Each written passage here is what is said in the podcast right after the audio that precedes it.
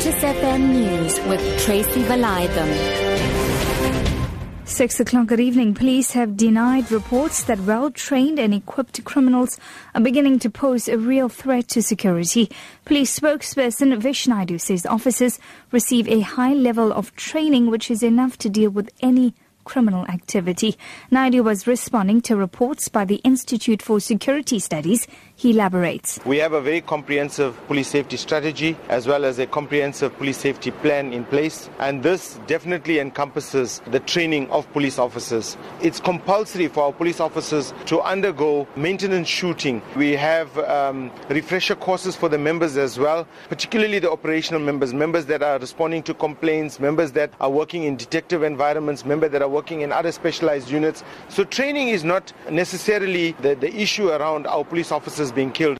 Meanwhile, Naidoo says more than 1,400 officers were fired in the last three years. He says most of them had been leaking important information to criminals. Since the National Commissioner took office three years ago, 1,463 police officers have been dismissed from the South African Police Service. It's not um, a strange phenomenon. We identify the police officers that are corrupt, engaging in criminal activities, that are entertaining criminals and providing criminals with information that which ultimately can result in our police officers being killed by those very criminals and we're dealing with them. DA leader Mmusi Maimane has added Potchefstroom to the so-called Big Five in his sights for next year's local government elections. The other four are Cape Town, the Nelson Mandela Bay Metro, Johannesburg and the Tshwane Metro. Maimane says the DA has a real chance to either increase its lead or to take over from the ANC in the five areas.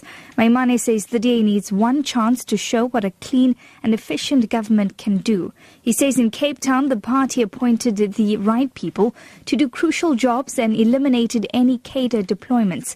Cape Town has the highest access to water, electricity and flush toilets in the country.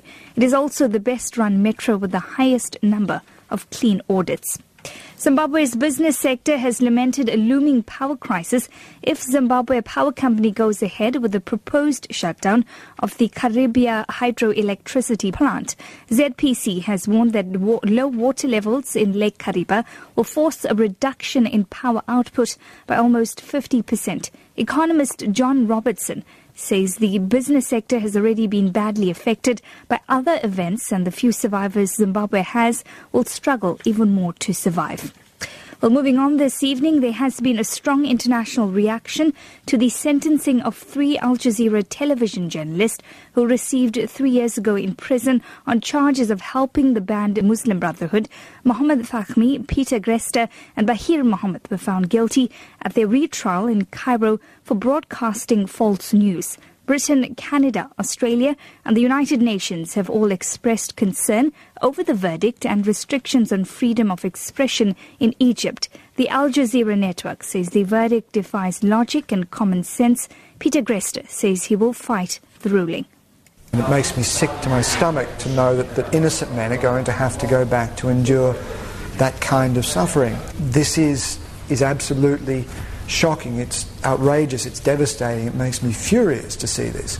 The only thing we can do now is to keep fighting. We've always said that we will do everything it takes, everything we have to do to clear our names. The top story this hour police have denied reports that well trained and equipped criminals are beginning to pose a real threat to security. For Lotus FM News, I'm Tracy Valaydham. I'll be back with more news details at 7.